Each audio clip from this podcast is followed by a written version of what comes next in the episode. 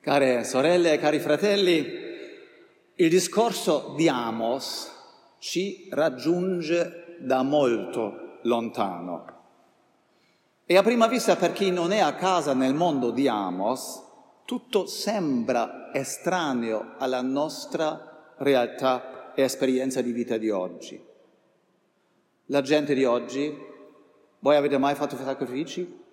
Spero e penso di no. Ecco, perché non sappiamo niente, se non dalla Bibbia di olocausti e altri sacrifici.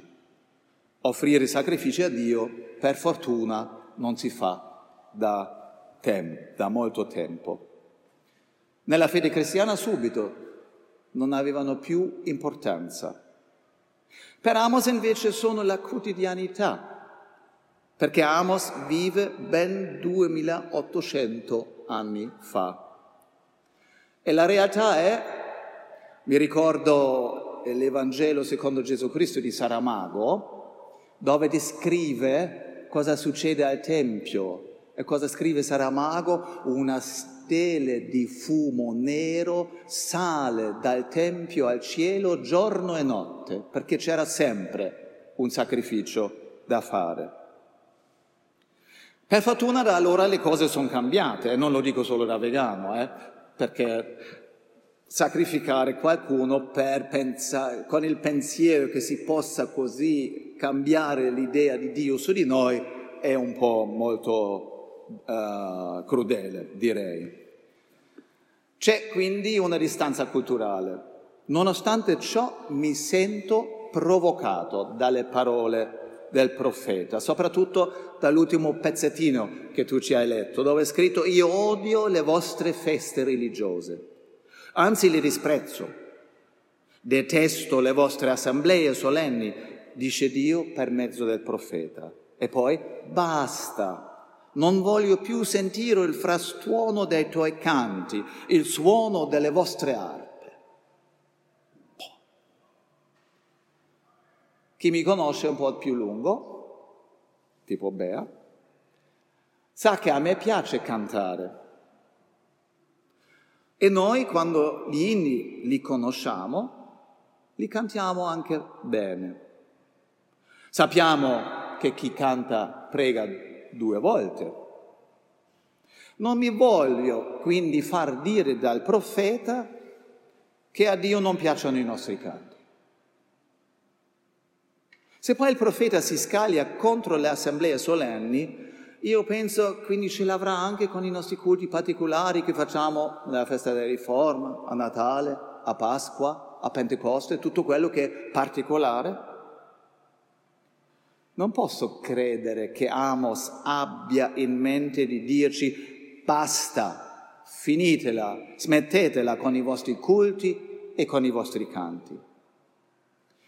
Perciò penso che la frase deve servire come una specie di chiave.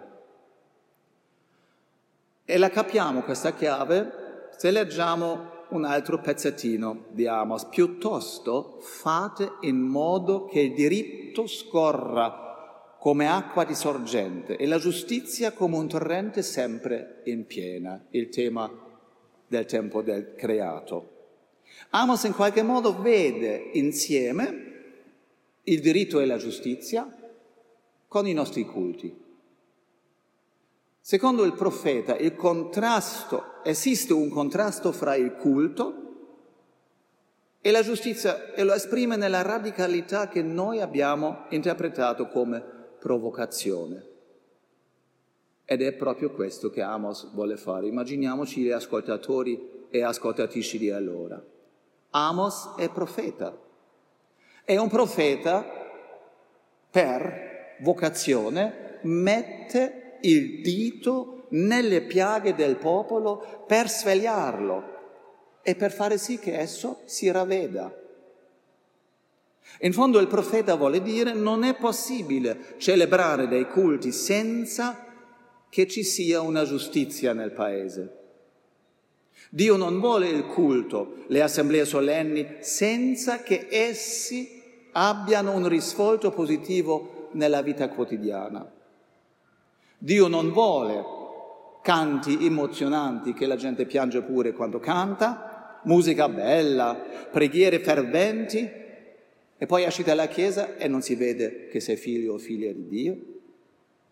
Il culto non è fine a se stesso e non è una nostra opera con cui possiamo far piacere a Dio o un momento tanto per stare bene. Il culto, sì, noi siamo davanti a Dio, preghiamo insieme, cantiamo insieme, ascoltiamo la parola del Signore, ma tutto ciò perché il culto ci deve rinforzare, rafforzare forse meglio, vero? E rafforzare nel nostro, nella nostra quotidianità per, affinché noi possiamo vivere la giustizia di Dio. Questa è la critica del profeta che tocca anche noi oggi. I culti in cui non si parla di giustizia, sia sociale, sia ecologica, e non si cerca di trovare delle vie per concretizzarla, non sono culti, direbbe Amos oggi. Allora che cos'è il culto? Cosa può essere il culto? Esco certo dalla normalità, dalla vita quotidiana, dal lavoro, dalle preoccupazioni e mi prendo del tempo. Tempo che condivido con sorelle e fratelli. Tempo per riflettere, tempo per stare in silenzio. Tutto ciò per fare sì che l'ascolto non rimanga un effetto solo fisico, un po' di aria che vibra nel mio orecchio, ma deve arrivare al nostro cervello. Quindi vado al culto per cercare Dio, ma anche per poi dare con la mia vita delle risposte alle domande che Dio mi fa. Dove sei? la domanda che fa da, a Caino è così. E le domande mie a Dio, Dio, dove sei tu? Mi senti? Cosa vuoi che io faccia? Come devo vivere? Nel libro di Amos leggiamo la promessa, cercatemi e vivrete. Il mio sguardo durante il culto è rivolto a Dio. Voglio accogliere Dio nella mia vita e Dio mi pone delle domande. Chi è il tuo prossimo? chi ha bisogno di te. Nel culto Dio mi vuole fare riflettere come posso diventare una persona che vive e concretizza il suo amore. E con tutto ciò non sono solo.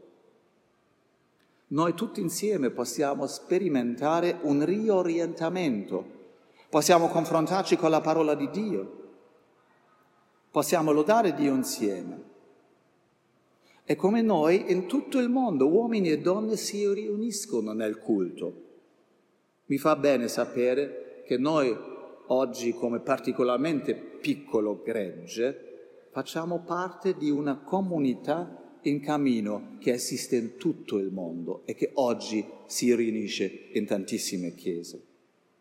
Ma tutto ciò rimarrebbe monco se non ascoltassimo sempre di nuovo l'invito finale del profeta, scorra piuttosto il diritto come acqua e la giustizia come un torrente perenne. Così stamattina, per mezzo del profeta, ci fa la domanda, Dio ci fa la domanda, dov'è il tuo impegno per la giustizia? Perché parla di giustizia. Dio in questa sua giustizia conta su di te e anche su di me. Dio vuole che noi contribuiamo in modo chiaro che la società in cui viviamo possa diventare più giusta. Una società libera da pole- dalle polemiche che, sentiamo, in, che eh, sentiamo sempre dalle nostre televisioni. Dio vuole che costruiamo ponti e facciamo sentire la giustizia di Dio concretizzandola in giustizia nella società perché l'esclusione che viviamo nella nostra società non porta da nessuna parte. Anzi aumenta i problemi di ingiustizia senza affrontarli davvero, scatenando una guerra fra i poveri e fortificando così chi vive della forte ingiustizia che esiste. E vi faccio per concludere una domanda. Conoscete Oxfam? Ecco, Oxfam è una confederazione internazionale che nasce a Oxford eh, dopo la seconda guerra mondiale, è una confederazione di organizzazioni non profit che si dedicano alla riduzione della povertà globale attraverso aiuti umanitari, progetti di sviluppo, con la ricerca di soluzioni durature al contrasto alla povertà e alla ingiustizia. Questo è Oxfam. E Oxfam fa una cosa, ogni anno pubblicano, pubblicano un rapporto che di anno in anno rivela una forte ingiustizia che è in crescita, ogni anno è in crescita l'ingiustizia. Questo rapporto Oxfam dice che l'1% della popolazione mondiale controlla una ricchezza pari a quella del restante 99%. E questo lo riportano tutti i media. Ma Oxfam dice anche di più.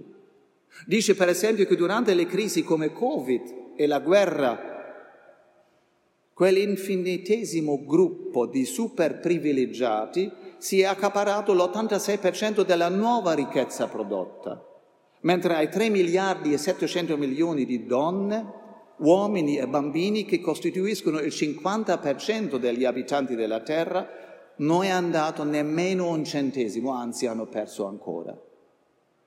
Dice anche che lo scorso anno ha visto la più grande crescita del numero di miliardari nel mondo, all'incirca uno in più ogni due giorni, e dell'ammontare della loro ricchezza 762 miliardi, una cifra che da sola, se redistribuita, permetterebbe di porre fine alla povertà estrema globale.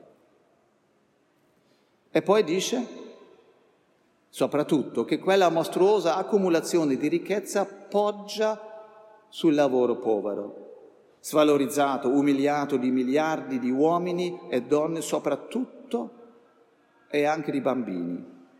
Anzi, non li si limita di dirlo solamente con, la, con le statistiche, confronta anche le vite dei protagonisti quella, per esempio, di Amancio Ortega, il quarto nella classifica dei più ricchi, padrone di Zara, i cui profitti sono stati pari a un miliardo e 300 milioni di dollari, e quella di Anju, che in Bangladesh cuce vestiti per lui, 12 ore al giorno per 900 dollari all'anno, quasi un milione e mezzo di volte in meno di quando prende il direttore e che spesso deve saltare il pasto perché non ha denaro per mangiare.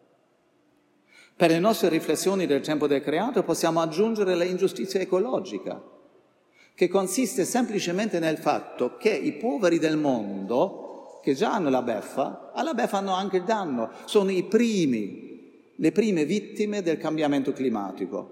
Faccio solo un esempio.